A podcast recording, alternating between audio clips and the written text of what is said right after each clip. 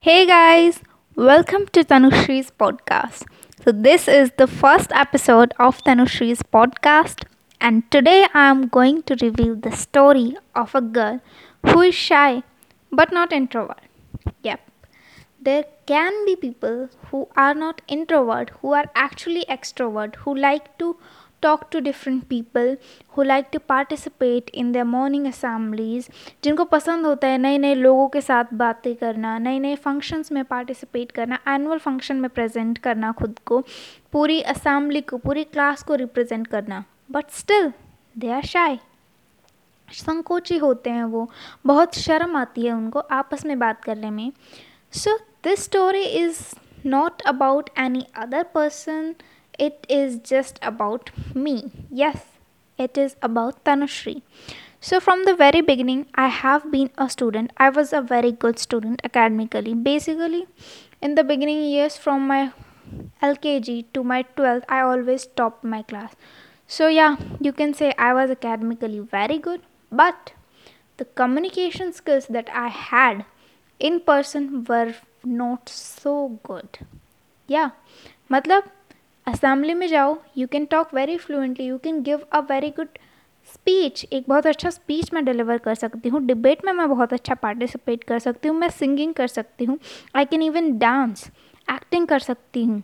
लेकिन जहाँ पे दो लोगों से बात करने की बात आ जाती है, जहाँ पे अपने दोस्तों से जाके कुछ टॉपिक खुद से स्टार्ट करना होता है देन यू फील चाय डर लगता है, कहीं कोई मेरी बात पर हंस ना दे, कहीं कोई मज़ाक ना बना दे, कहीं मैं इग्नोर ना हो जाऊँ।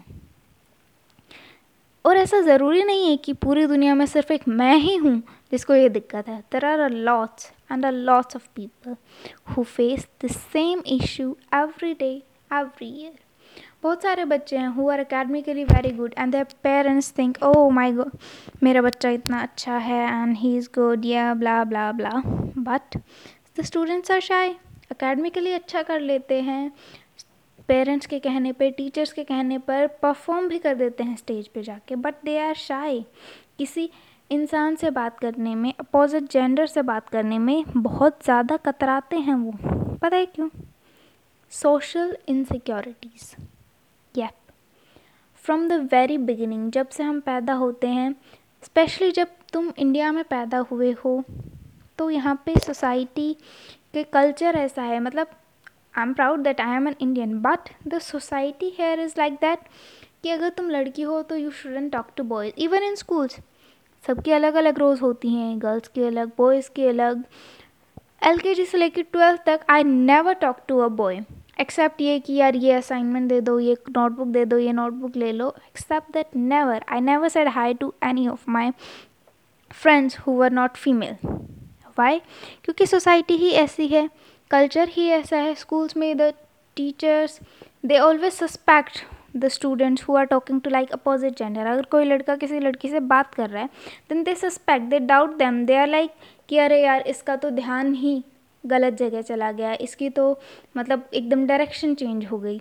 I remember one of my teacher in my school who was my favorite teacher and he is my favorite teacher, but still, when i was like talking to a guy, he pointed out कि this girl has just change direction इसका तो ध्यान हट गया पढ़ाई में। I was like wow these things should be replaced because these little things you never know how much they can affect a child how much they affect an innocent मतलब वो बच्चा स्टेज पर जाने से नहीं कतरा रहा, लेकिन वो आपस में बात करने से कतरा रहा है।